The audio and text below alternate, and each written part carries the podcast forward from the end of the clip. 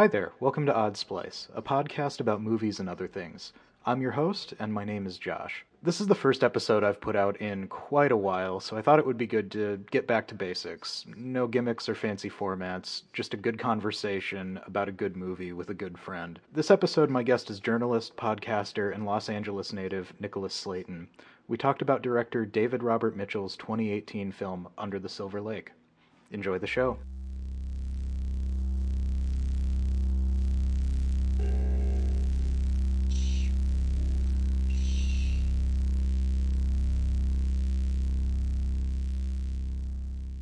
Nick, you're here. We're we're talking Under the Silver Lake, and you're uh you're an actual LA resident, so I need your I need your input on this because it is Under the Silver Lake. I I actually thought of a question I wanted to ask you. I don't know, this might be a little expansive, but no, what does Silver Lake mean to you? It's it's kind of like Brooklyn if you're a New York person or you've been in the East Coast. It, it's one of those like loaded places. Um, you know, disclosure: I live in the like the greater Silver Lake area, uh, not into Lake Powell, but adjacent. And I moved slowly closer there. Silver Lake is one of its historic sites. It used to be, as they say in the movie, a neighborhood called Edendale. Was this big uh, area that had a lot of early sound film studios. There was, you know, you can still see the Edendale uh, Public Library, post office. That's all there and eventually became three different neighborhoods of Echo Park, Silver Lake, and Los Feliz. And there was a point right after recession, or it peaked around 2011, 2012, where Silver Lake became synonymous with hipster. It was the LA hipster site. It was Williamsburg. It was basically you want to go see the people with mustaches and the flannel, buying the high end coffee at you know Intelligentsia, which is right there at the Sunset Junction of Silver Lake and Sunset it's fair. But Silversun Pickups, you know, got their name from the Silver Sun liquor. It's that same intersection, or roughly. Um,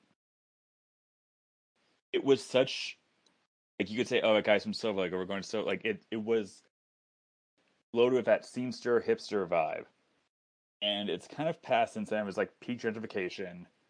You know, now gentrification has moved now into East LA, Boyle Heights, El Sereno, with all its own other issues. But it was one of the first signs of a post recession new version of yuppie vibes. And and so under the Lake, even though it was like you know came out in 2019 it's set in 2011 2012 was in that period right at the height of that that craze. Yeah yeah exactly. I uh i um so i watched the movie today and i read uh there's on on Mubi there's a really good like short interview with uh, David Robert Mitchell, um, and yeah, you said that like it's it's it's supposed to be a period piece of just yeah High Silver Lake 2011 when everything was happening, um, and I found that yeah that's really interesting. Um, there's there's another aspect that's kind of interesting and I think kind of a uh, something to kind of mirror the proceedings here. But you know, David Robert Mitchell himself is a is a Midwesterner. You know, he's from suburban Detroit. you know, and was like a, a, later in life transplant to L.A. Um, so I kind of I kind of appreciate his take on it. Uh, like I, I haven't been to LA much, but I've I've visited um, like a few times. I've been there, uh, and there's something about this movie that sort of irreducibly feels like you know a midwesterner coming to la for the first time. Like it just uh i can see that. it's, yeah it's it's it, i think it simulates the overwhelmingness or uh, the uh i don't know the fundamental alienness of it. That's that's totally an element of it. I mean like you, you've seen kiss kiss bang bang right Oh, of course. Yeah, yeah. Yeah, there's that All bit where you know Robert Downey Jr. is like high on pain meds and rants about how you know it's like the East Coast like shook itself out and all the fucked up people ended up in L.A. It's it's kind of that, and I mean I'm I'm from the LA area. I'm from Long Beach originally. I was born here, spent a lot of time in Metro Atlanta, moved back to LA, moved all around after college for work stuff, and then moved back to LA about seven years ago.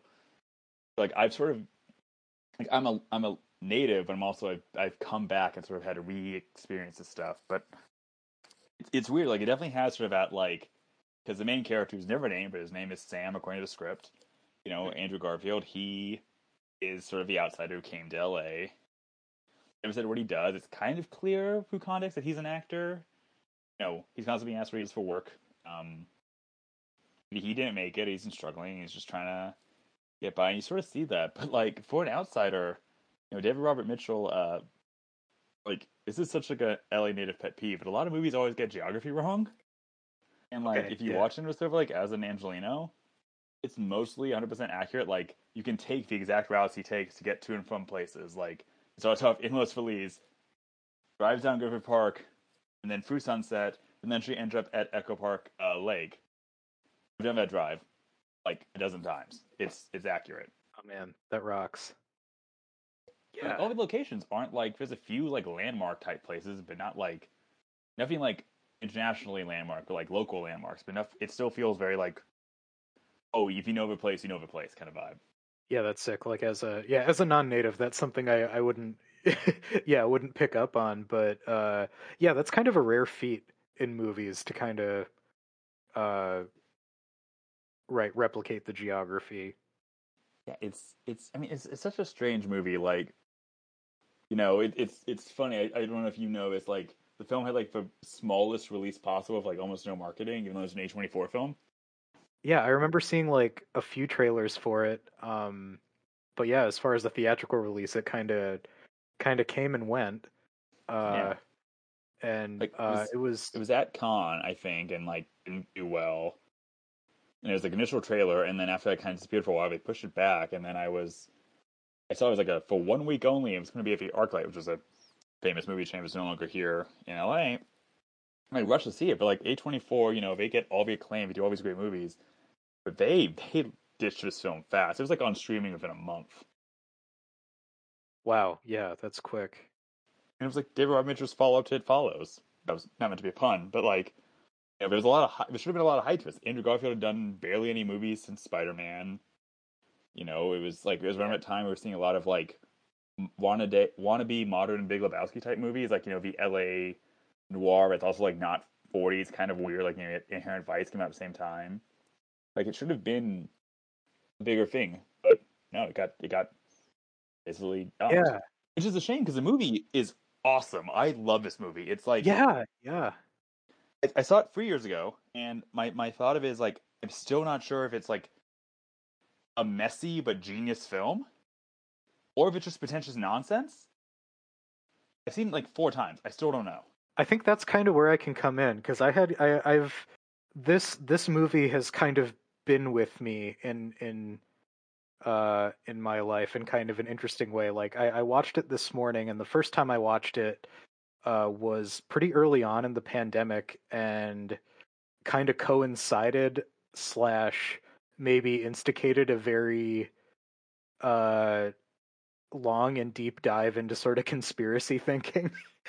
Um or like uh you know some some like maybe an embrace of of some elements of like the conspiratainment uh uh sector of the media. So not quite coast to coast am but definitely some podcasts adjacent to it and was kind of kind of entertaining some cranks for a while. Went through that and then I, i'm like uh i don't know i guess in a more rational mode um but i yeah watched it again uh this morning um i don't know. So i feel like i mirrored uh sam's journey in the film in in some ways or like kind of uh because the first time you're you're just obsessed with the mystery right and and, and i don't think the mystery makes because that's the weird thing about it you get all the answers like he it, it works out but then it doesn't work out like it's almost an overload of information um Oh, this is a movie that you have to watch. Like, have you ever seen the Reddit the subreddit for it? No, no, I, I, uh, in I, the other piece I read about it uh, was in Bright Wall Dark Room, and there was. I was gonna mention a- that piece. I was gonna send it to you. so That is one of the best articles Oh, I've ever seen. I'm not sure I agree It's with every part of it, but it's so good that that article. Yeah, it's a uh, right. It's a great analysis and sort of like you know excavation of um of stuff. Uh, I don't know where am I, but yeah, the, uh, that first time you're very obsessed with the mystery, and like I just didn't care about Sam himself, and uh, you know, this time I I was sort of hyper focused on Sam, and then you just realize you don't. You follow this movie and you feel like you have a handle on his identity, but like he's just sort of a black hole. You don't know that much about him, and yet you spend he's on screen the whole runtime. Yeah, I mean, I, I mentioned yeah. him being an actor. Like that's inferment or projection, maybe. You know, it, it's it's also funny. Um, like you know, very few characters actually named in the movie. You have like Jefferson Millicent Sevence. You have Sarah, um, Alan, his friend, who's played by the wonderful Jimmi Simpson, and like a lot of everyone else is just like bar buddy, comic guy, you know, blonde, this and that, singer. It's it's it's such a weird movie. Like identity isn't really a thing so much as like action and character.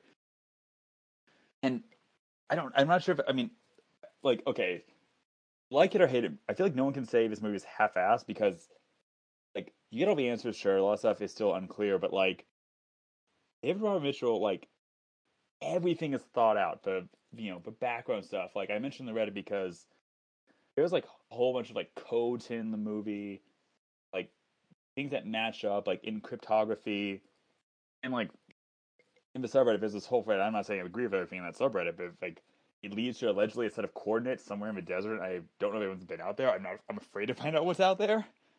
But like, he fought this whole thing out. He shot things very deliberately. The whole movie, from a time and a place for the locations, like there's a point to everything, and right, terrifies yeah. me. That thought out. Should I ask, have you have you in your introduction you talked like the rough premise of a movie at all, or what was it? Uh, no, I should I we should really... we actually say what this film was vaguely about? Okay, so Under the Silver Lake, uh, 2018 Los Angeles noir film, uh, direct, directed by David Robert Mitchell, um, starring Andrew Garfield. Uh, a kind of shitty white dude.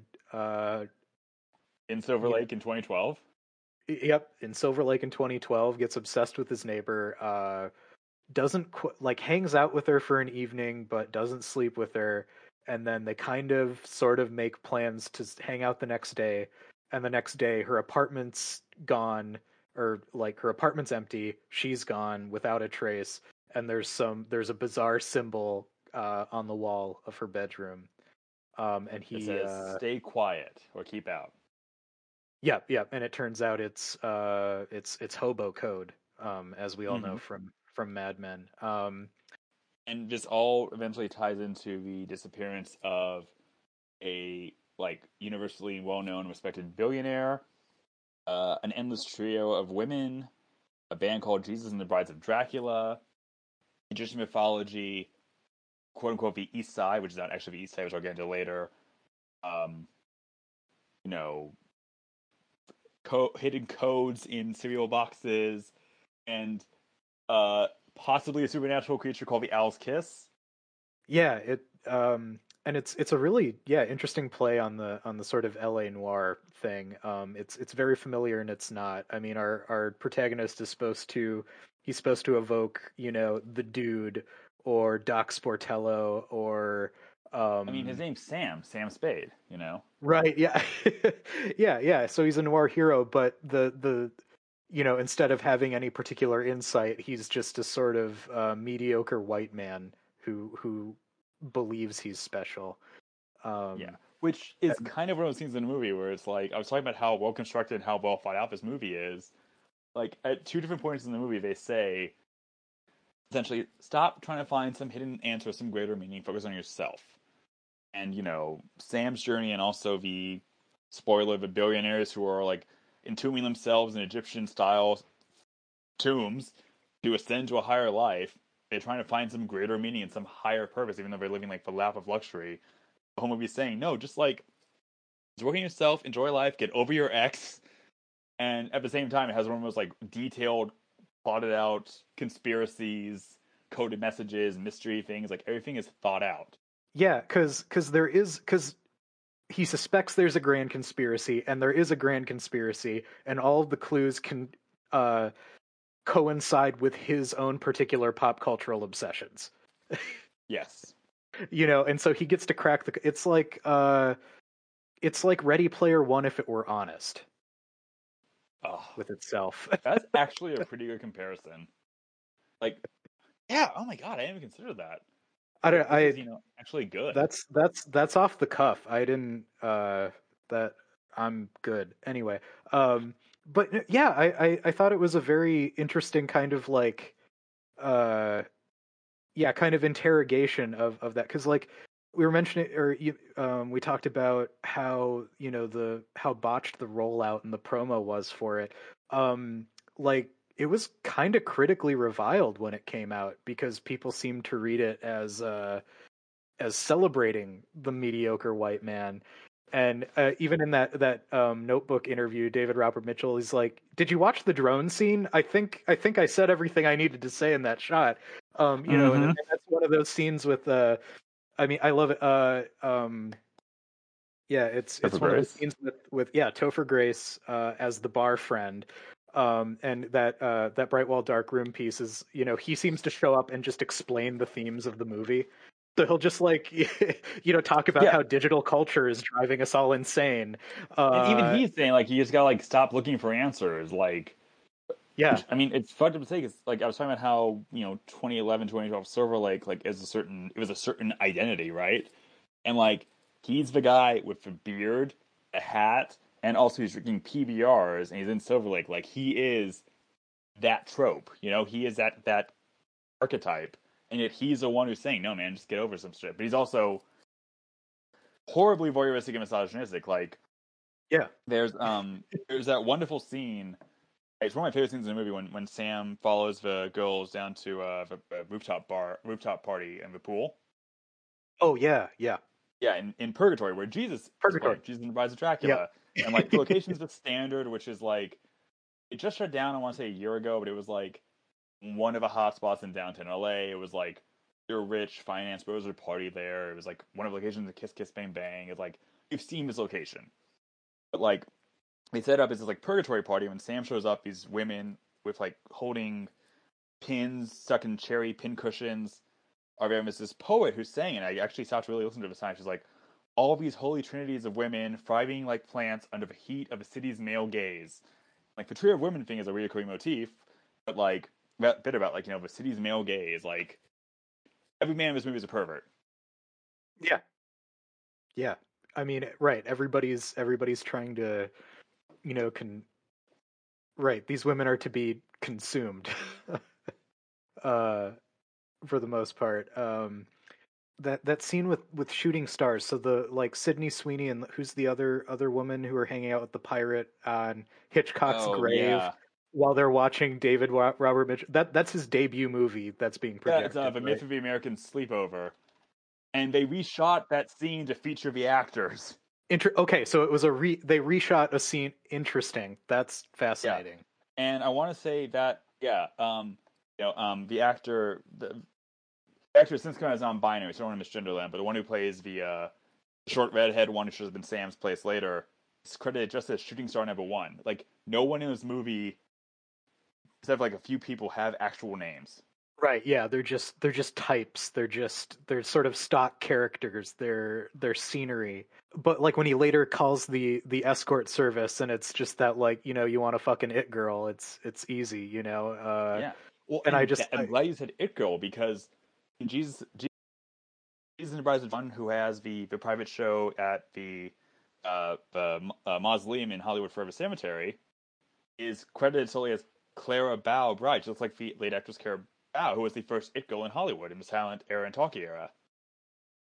Interesting. Like wow. the film has an interesting thing about like Yeah. Sam's apartment's littered with posters of old movies. You know, uh, Sarah is watching How to Marry a Millionaire, which features a trio of women trying to marry a millionaire, which kind of thematically important to the movie, right?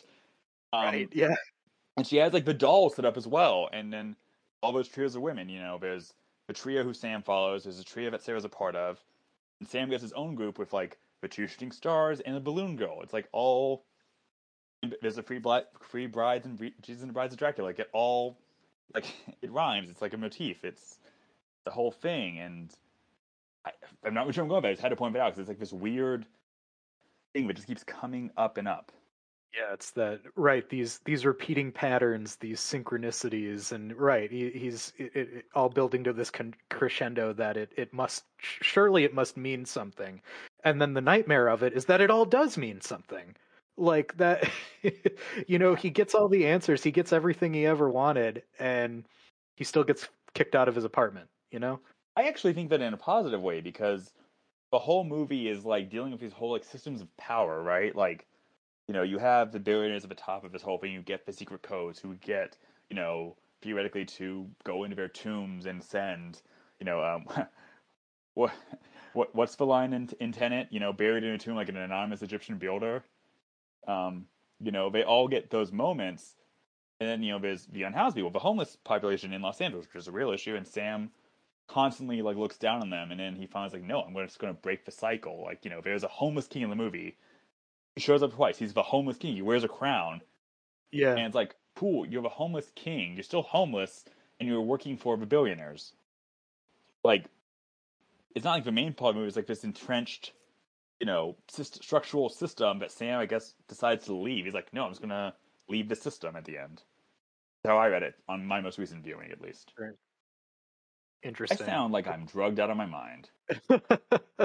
I mean, that's uh, this is kind of what this movie does to you because, like it, like yeah, that bright wall dark room piece, like it's it's it's also the process of going mad. It's in it's in like the movie is dreaming itself in some ways, and uh, yeah, yeah, I don't know. That's it, it's interesting that you read the ending as optimistic because it's like it's certainly like the story comes to an end, and there's definitely a sense that he's he's safe. He's safe from the consequences again, you know. He he squeaks by. Uh yeah, I'm not really sure if this is really a setup for it, but I, want to mention I was like right now I was writing down a bunch of notes when I was watching it this last time.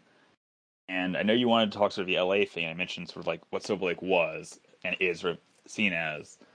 Like aside from the noir traditions of Los Angeles as a setting, even though, you know, a lot of noir films were in San Francisco and New York, but like LA is sort of seen as a noir city there's a certain element to LA history that I think lends itself to be more like occult and supernatural elements in this movie. If there's a huge yeah. supernatural and occult history in LA, um, you know, so let's let's sort of go back nationwide, like maybe like worldwide, really, like at 110 years ago, like early 1910s, there was that huge craze oh, on yeah. like on, oh, on yeah, Egypt no, yeah, because was... of the discovery of King Tut. Yeah, yeah, yeah. Like you go to like any major city, there's an Egyptian theater, right? There's always like some like Egyptian theater. But there is a major, well-known Egyptian theater in Hollywood that still stands. I think it just got bought by Netflix. I believe was the studio that bought it, which is a whole scandal here in LA. But like, you know, there's your sort of Egyptian mythology thing of like, especially that you know they say the Owl's Kiss is tied to the Owl's Kiss. We're getting into the whole thing. It's like you know the, uh, the actress Riki Lindhome's actress mentions you know linked to a cult about trade and finance. Where's your rich people? Which trade and finance, 110 years ago, Egyptology, all that stuff. Boom. But like, you know, even religion, even like the Jesus saves, you know, sign behind Jesus and Brides of Dracula, like again, people might think godless LA, but like evangelism was huge here. You know, Sister Mary, uh, sorry, Sister, oh my God, Sister Aimee McPherson, Aimee Semple McPherson, Aimee Semple McPherson, what was this like well known like you know star. She would do like these like Hollywood style sermons on the radio and in person in what is now Silver Lake and Edendale and, and Echo Park. Like she was a known person for that. You know, and then you have also more modern mysticism like Laurel Canyon, the cults of the 60s and 70s. You know, but when they go into to find the quote unquote final man, the free brides in that hut, like the Hollywood Hills are known for very like weird hippie mysticism shit. Like they go to the Hollywood Forever Cemetery to watch the movie, and that place is full of like weird tombs. Like LA is so the place to do that kind of story. Right. Yeah. Yeah. exactly. No. Uh, I'm not saying LA is no, haunted, but LA is like there's probably yeah. some like weird like runes everywhere. They could probably like start the apocalypse. No, yeah, it's it, right. You bring up the the Laurel Canyon scene. That's also uh, uh, like Tom O'Neill's Chaos book, and do a lesser, uh, maybe not lesser extent, but like uh, I think a David McGowan's work what he did. He did like yeah, he has a book on Laurel Canyon and like uh, intelligence agencies. Like it, it was just like LA's just been an epicenter for like high and low weirdness for yeah its its entire existence and like i mean even to modern days like i mean i don't think people understand how influential like orange county evangelicals are. Like that's a whole flavor of fucked up christianity over there. Oh my god yeah and like you say, you say orange county people of a certain age like our age might think oh avoc cool. But like yeah no there's there's a whole lot of weird stuff out of there like you know just yeah any any like it's when people think of LA, they think of like Hollywood and Sunset Strip, or they think of like you know Compton street gangs, and that. But like, you know, it, it's funny. Even like even in LA, there's like this whole perception of what is LA, you know, and it's always like who perceives it this way, right? People living in like East LA or South LA, they're in LA. But um, if it gets thrown around, it gets thrown around in the movie. You know, the the East Side. You call oh, Jesus and the Brides of Dracula the saviors of the East Side east side there is Silver Lake, Los Feliz, and Echo Park. Excuse me. Um, you know, the former Edendale na- neighborhood. Uh, there was a whole controversy in Los Angeles from like around the 2011, 20 to like 2014, 2015 period of like these places calling itself the East Side because historically the East Side is east of the LA River, which is much farther to the east. West Side is west of the 405 freeway. Like downtown Los Angeles, which is the center hub of the freeways and the transit and all this other stuff, is to the east of the quote unquote east side. There was a point in 2014, I want to say 2013, 2014, where the Silver Lake Neighborhood Council had to issue a statement saying, no, we are not the east side. So it's like these, it's these like internal myths about what is the city, who are these people, you know, the 20s and 30 somethings, yuppies, actors, aspiring creatives, in under Silver Lake have this perception of what LA is. And so, like, you know, Sam goes exploring to see the real hidden truth among LA, it's like getting out of his own world. God, I feel like I'm on so much pot right now. Yeah. I don't do drugs. I just I, this movie like just taps into something. It's it's like I know. Yeah, uh, it's something. Uh, I mean, there's there's a very intentional dreamlike quality. I mean, it's obvious. It, it's it's it's referencing all this LA noir, but there's a very heavy Lynchian element. Um, uh, even I I can't I couldn't stop thinking about Southland Tales uh, in connection with this movie. I have not seen. You haven't seen um Oh. I I I love it. Um a lot of people love it. It's great. Uh It's one of those films that's like gotten a much bigger cult following. Like it gets more and more people like hyping it up as the years go on. Yeah, um, because I think it. Uh, well, Southland Tales is like pretty overtly prophetic in a lot of ways. Like it, uh, in a weird way, kind of predicted the trajectory of American life in the 21st cent in the opening decades of the 21st century. Like it was very much a a, a war on terror thing, but it's like you know it it, it presented a, a a future reality that I think has has come to pass in some ways. Like it's it's it, it it's not correct in the details, but it evokes the exact mood of of living in America um, maybe post 2016. Um, oh, fuck. You know, but it's, the it's show. yeah, yeah, absolutely. Okay. Just yeah, just kind of a quick aside. Like, uh, I think yeah, David David Robert Mitchell. He has a very I don't know. His career feels like he uh, it, it mirrors Richard Kelly's in a way. I think. Um, I mean, because well, he had a debut feature, but like you know, the one he's really known for is It Follows. Everyone loves It mm. Follows. It's the one that put him huge, on the map. Huge praise about it. Yeah, and that uh, that movie rocks. Like it's great. It it deserves every amount of praise it it got. It gets. Um, and so you know, people wanted you know, it's like Kelly and Donnie Darko. You know, it you know they became both a popular a popular object that also feels like a cult object. Um, and then they're kind of given carte blanche to do whatever they want next and uh, they both did something weird and unexpected and unique um, and kind of you know didn't get the response they were looking for i don't think southland tales pro- problems in that regard are mostly because it's a convoluted narrative that requires reading tie-in graphic novels to really mm-hmm. understand mm-hmm. a lot of it but like the movie still stands up as an aesthetic object. Like it it it it, it does. Um, but but you know this one like he uh, you know he does this big weird dreamlike L.A. noir with you know a sort of monstrous unlikable protagonist. Obviously, a lot of people love it. We love it. Uh, there's a subreddit devoted to it, but Still Yeah, it- updating. it- this movie's three years old.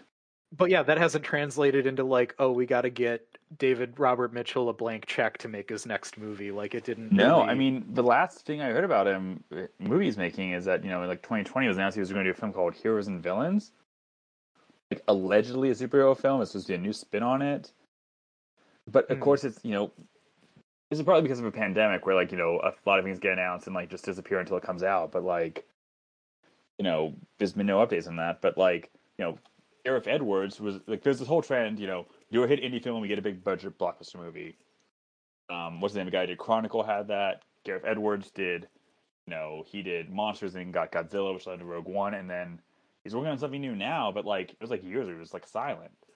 So I mean, that's Hollywood for you, which is again tying back into the Silver Lake, where you never know when you're gonna get your break or not. But like, I love that David Robert Mitchell made a movie like this that was just so intricately plot. Like it, wasn't just an, a mood. It wasn't just like a vague mystery. It was like every frame, every idea in this, you know, like I haven't even mentioned the fact that Jesus Brides Dracula, but there's an actual song. So as we record, I am wearing because I, I love this song. I have a Jesus the Dracula t-shirt that I'm wearing right now. Behind me is the vinyl for the album, Turning Teeth. I love that song because, and tying it all back in again, that 2011 Silver Lake thing, the actual music was done by the Silversun Pickups, who own those right. quintessential Silver Lake bands. Like they're in the movie in the background on the Purgatory rooftop party scene. They're the ones in the red rose behind Jesus and the Brides. Everything was, just, and they, and they didn't write the song. They did some music clips, but like all the lyrics was was done by David Robert Mitchell. Like he thought this whole thing out, and you know maybe it's not for you. Again, I'm not sure if this is like flawed genius or like ambitious nonsense, but like he was going for something. yeah, I yeah. can't be a movie like that, you know. I can't be any recently that like tried that. right the sort of depth of reference and symbolism on on screen and then i mean it's yeah directly a a plot point in the movie what if what if what if the rich and powerful are are using the stuff we see every day to secretly talk to each other uh Yeah, and, and it's, it's, you know, it's you know, I was talking about how the film was ultimately about like you know, get over your ex. Like it's also like you know, what if you you feel dissatisfied, dissatisfied with your life, and you're trying to find for some greater meaning to like you know move to find make yourself happy. Like you know, like I was thinking about this when I was watching. It's like remember in the beginning when Sam's following the girls and we stop by like a football field, yeah and then they end up on like the boat on the lake. You know, they're looking at the sign. The sign flashes seven five one. 751 Echo Park Avenue is the address for the boathouse at Echo Park Lake.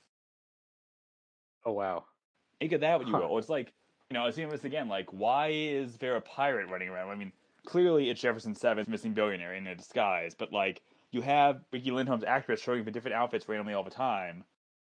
So no one bats an eye at it when a guy's just with a pirate. Or it's like, Yeah. I was actually going through the subreddit before I got this call because I just wanted to like see what people were saying, see if it was still active. And like allegedly, you know, when when Sam and Sarah first split up before they were going to meet up the next day, they walk outside. There's all those fireworks. Allegedly, I don't read. I don't. I can't read Morse code, but like allegedly, that's Morse for saying ISN now, which is a signal for like, hey, leave, get ready to go hide out in a bunker, and you know, theoretically ascend to a higher plane of existence, and or die suffocating in a bunker. Who knows? Yeah, yeah. I mean, well, it was like, uh, right, oh, I didn't. So they're speculating that it, like, it says something specific, but like, even on the rewatch, it was clear that that was like the signal, right? Yeah, it was a signal. Like it was in- clear the signal. yeah. Like Oh, yeah, Oh, I know what I was saying. So even though the film is like, you know, the film is all about like, you know, saying get over your ex, stop trying to find greater meaning, whether you're a billionaire or you're like a struggling actor, like just live your life. Mm-hmm. But it's still raising a question which we sort of see like maybe this is a QAnon thing, maybe this is just like a wider thing. We're always like trying to find some greater thing of like, you know, what if this is all fake? What if we're being lied to? It's why, you know, people like Elon Musk talk about it's a simulation. Which one, if it's a Yeah. simulation and we can't interact with the creator, who gives a shit? We just have to live our lives. You know, if nothing we do matters, all that matters is what we do, as they say in the show Angel. But like, you know, Sam, Sam finds out that hey, every great song you love was written by like this aged, decrepit, evil songwriter guy simply to do codes for the rich. So it's like, what do you do when you find out that everything you build your culture around is a lie? Which I feel like is a Right. very like on a wider level a societal thing. We're all wondering like, hey, are we just being misled or lied to?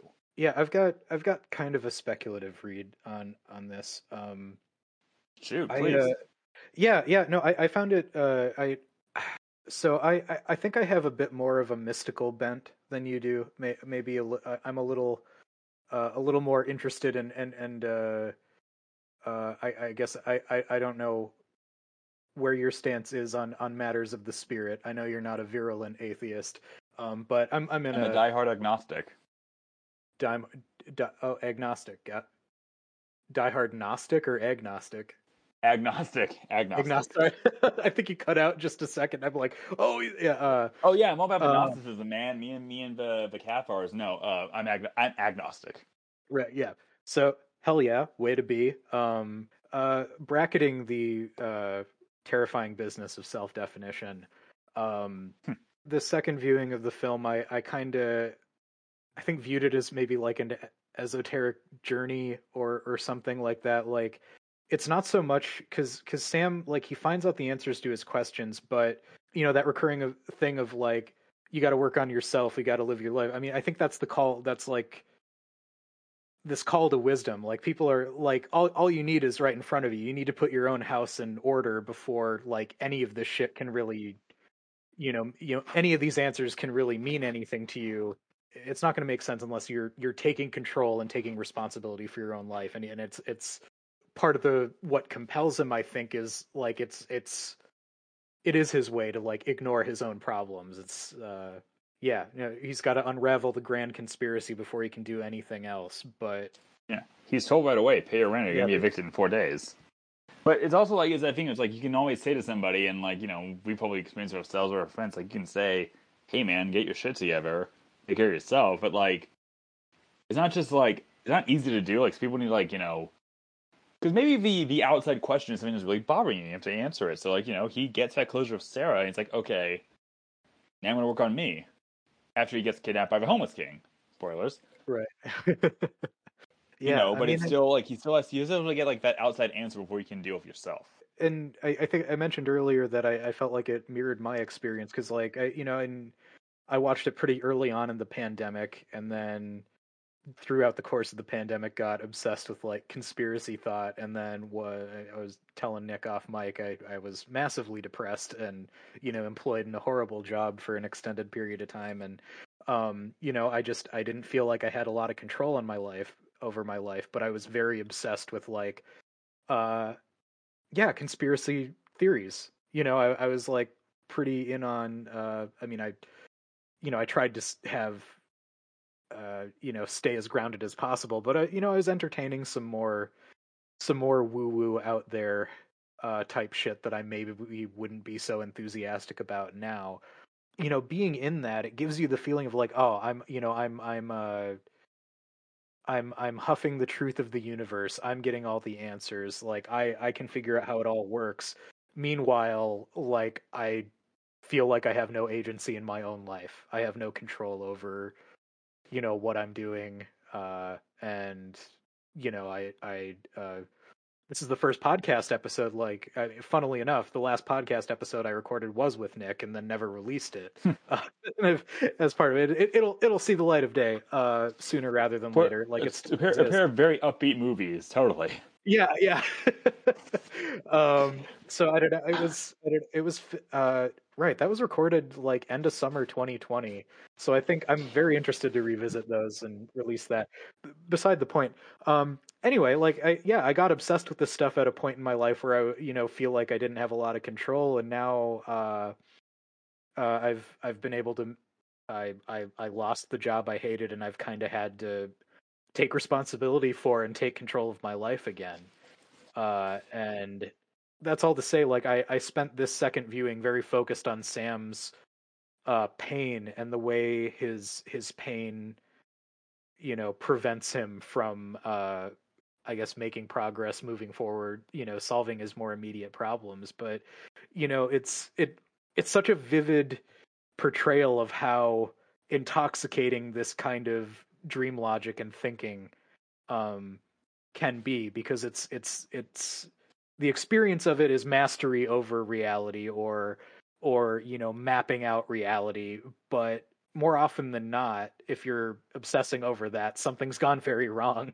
in your own life, and and whether or not that's in your control, because I mean, we're all we're all here. Things are going very wrong, you know, and we're all just mm-hmm.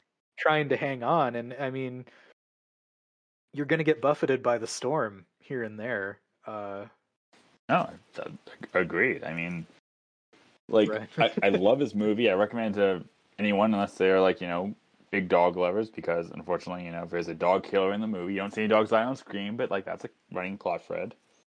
There's there's uh there's a fair amount of like animal gore if not violence towards animals but uh that's a really interesting undercurrent like uh right the the silver lake dog killer which who was supposedly uh tied influ- to the failed actor from the 20s right who was who who took his revenge on show dogs for having the career he never achieved. And so un, yeah under the under the silver lake the the sort of the the thwarted dreams and anger and violence that sort of undergird you know uh the american dream factory uh and the young people that aspire to take their place in it turns out the dream is also a nightmare uh who to thunk it and if you have it all never satisfied, and you know you get really into mythology and ascend. You get free brides, and you're going to literally abandon your life of luxury and your whole family to be free women. And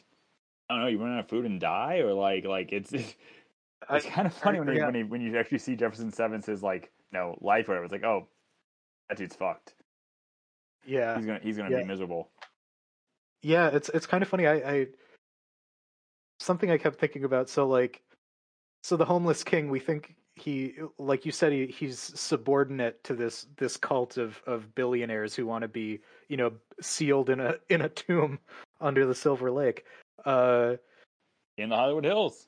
But but look at the materiality of that situation, and I just keep thinking about like. Uh, you know when he's talking about the coyotes and he's like coyotes are, are blessed animals. You know we think we we own all this but it's the coyotes. We're just borrowing it from them and then the he's the homeless king like guiding these these billionaires to entomb themselves in the prime of their life. Uh i think there's something a little there's something going on there that's like a little evolutionary aspect there but it's also still he's still working for yeah. them and like speaking of like okay again this is the la perspective i was driving home the other day from like grocery shopping and i live like on top of a hill and I got out of my car and like looked to my left, and it was like you know, you know, like some like houses can be like you know a few feet off from the sidewalk, like up. It was like a little like retainer wall. On top of a retainer wall to my left was a coyote just standing there. And I just got out of my oh, car, wow. looked at that, I was like, oh, oh, and it's like slowly closed my door and slowly backed away and got to my house. That's Los That's Angeles. Uh, so I live I live in Humboldt Park, like kind of uh across from the actual park. There, uh, I think some coyotes had briefly taken up residence. We definitely heard them uh, calling in the night once. A lot of coyote stuff going on, man. Weird. Well, it's also I was, you just mentioned me think of it, it's like when when when Sam does call to Sarah when she's in the tomb, right? I mean, you know, Jefferson Sevence was depicted as this like daredevil billionaire, like philanthropist, like producing movies, riding motorcycles, doing backflips, like doing all this other stuff. And what is he? What are he and his inspired doing? Having dinner and watching TV. Yeah, you know. and it's like they mentioned, it's like, yeah, yeah, you can only call in, you can't call out because it's like the implication that people are trying to like realizing they're fucked and want to call to get escape. Yeah, yeah, you need to kind of like yeah, cut yourself, cut yourself off or something. Like it's it's it's such, like you're talking about the homeless king, like leading these people in to be like you know shut in, but like incredibly dark. Yeah. But, like the end goal of this like massive, far-reaching pop culture moneyed, what have you, of your harem is like literally just like stay in place and like watch TV. Yeah, there, there's that whole thing about like in a thousand years they'll find it and know we are rulers. It's like, nah, they're gonna find they're gonna find your skeleton with the like the broken finger bones as you tried to claw your way out of your your concrete well, it, bunker. It, yeah, I mean, oh, I mean, look look at reality right now. Like, I mean, Bezos and Musk, all these guys like building rockets to go to space. They like one of those guys had the quote where it's like, "Yeah, I'm doing this because I don't really know what to do with all my money." It's like You won't give your workers living wages. You won't, you know, give up some of your wealth and you're gonna make it all back in an instant. It's just, it's it's it's such a narcissistic thing, which this film taps into. It's like, yeah, it mocks sort of like the the actors is fine, but also it's like at least sympathy for them. The the rich people are like, you guys are idiots. Right. I mean, right. Just that with the conviction that he says, like, you know, all this, all this stuff you care about, it's just like a shitty sawdust filled rabbit. And I don't like, I, you know, I just got like, I don't know. It's like good. Go bury yourself, man. I don't, I don't know. Like, Yeah. that, I'll take that. Uh, like if if Bezos yeah. and Musk disappeared right now and like entomb themselves Yeah. under you know the Hollywood Yeah. sign, okay. yeah, it's, Right it's, on, a- man. it's, it's yeah. Or, um, well, cause yeah, the billionaire class, they're all buying up that land in New Zealand and do, putting in their like apocalypse bum- bunkers and stuff. Like, cool. We'll see, seal you in there and shut the vents. Like, have fun. you're not coming. You go in. You're not coming back up. I mean that's the thing. Like you know, like I, I keep saying, you know, either like messy genius or like pretentious nonsense. But like, it very much was like he was like tapping into something. Like you can't say it was like 100 percent accurate because again, this is a movie with like homeless king and you know a songwriter wrote every single song for 100 years. But like, there's something there, you know, and that's why I keep coming back to this. Why I've like, and when you asked me to talk about this, I jumped at this because I'm like, this movie is like doing something that like I I'm amazed Yeah. by. yeah the, the reason i keep relating it back to like southland tales is it does a very similar thing by by grounding it so completely in 2012 silver lake like it um i mean it picked up on the sort of like sapling trends that kind of lead to 2022 usa uh um like like that that interview i'll i, I i'm gonna i'll I'll have a show notes and, and link the two articles we discussed uh, or touched on in this. Um, but the the the title of his interview is Shadows Dancing, and he has a little bit in it. Uh, he's like, you know, yeah, I, I thought there were some pretty dark shadows in America at, at the time. So, uh, you know, he was kind of channeling like the darkness there, and then like he's like, yeah, now now the shadows are are dancing and over everything. You know, uh, like yeah, he picked up on a lot of stuff that's sort of coming home to roost. Right, definitely billionaire mindset. Uh, dissatisfaction with you know good things and desperately seeking wider you know there has to be something out there which i feel like definitely yeah, sort or of just like, uh, or I mean, like, there's something kind of universal about, you know, it's both particular to sort of the the failed actor living in Silver Lake, but also like pretty universal to the millennial experiences. We all feel like, you know, we were promised something. We're, you know, we thought our lives were supposed to go one way, and then something went wrong, and now we're living in the wrong version. yeah You know? i mean there's, You there's, know, that, there's that line he it's says to not- Topher grace which is fucked up at like the hipster creep is was like sort of like rational person in that movie that line is such a double-edged sword because it speaks to sort of Sam's own myopia and and maybe psychosis to some extent. But yeah, at the, at the same time, it's like yeah, we're we're a we're a generation that like you know just as we're trying to enter the job market, financial crisis, you know, like everything's just been a series of catastrophes and setbacks. But we were we were sold a bill of goods in our childhoods that we kind of refused or we're we're in the process of grieving the future we were promised. As we came of age, we were promised this new tool that would give us access to the whole world and endless information. And what did we get? Echo chambers, conspiracy theories, and digital surveillance. Yeah, yeah, I mean just something to yeah, absolutely fry the, you know, fry the psyche. Uh it's it's a weapon. And and this is why all the secrets are hidden under the Silver Lake. This is why you know the Owl's Kiss is going to come kill everybody who finds out. And you know if you see a mysterious symbol, it's this is why you know if you if you if you rub Gene's head and Waiter and Newton, all the answers will be there. The homeless king will take you to the truth. This is how it works. As Under Silver Lake is a film you should see. If you love dogs, maybe don't see it. But like maybe maybe see this and then watch John Wick. But like again, it's a film that's just like diving into so much and it's so well thought out. I think it's worth seeing. Yeah, I mean it it definitely opened up on a second viewing and it's a movie that I think I'm going to return to a lot. Yeah. Any any final thoughts? I think we can kind of bring this in for a landing at this point. Even if you don't see, if you choose not to see it, go listen to "Turning Teeth" by Jesus and Brides of Dracula. It's a great song. it is a good like tune. again, I have it on vinyl. It's like, why not? Like if, Hell if I could ever see Silversun Pickups perform it live, I'd be so happy. totally unrelated, but sort of my dream version of that is for Queens of the Stone Age to perform as Gown and uh, play that song from Hot Rod. It's the greatest song ever recorded. Uh, yeah, watch Under the Silver Lake. Great movie. Um, Nick, before we go, what are you what are you working on? What do you what do you got to promo? You can find me at my newsletter, uh, Let's Do a Panic Again, in slayton.substack.com, writing about movies, writing about like our fucked up time and massive inequality and everything that gives me anxiety, which is again a reason I love this movie. After a bit of hiatus, it is back. It's back with a vengeance, trying for weekly updates. Yeah, read read Nick's words. Uh, and and you got some other stuff going on. Yeah, I um also on the movie note, I co-host a YouTube channel and soon to be audio podcast about James Bond and movies. It's called Upper Fellas 007.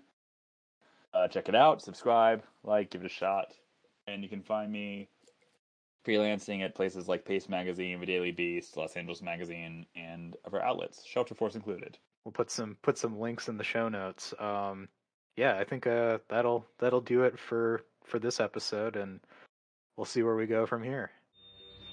Rub Dean's head and wait on you. Thanks for listening to Odds Place. Be sure to visit oddsplace.com for all of your Odds Place needs, and don't forget to rate and review the show wherever podcasts are sold. Thanks, everyone.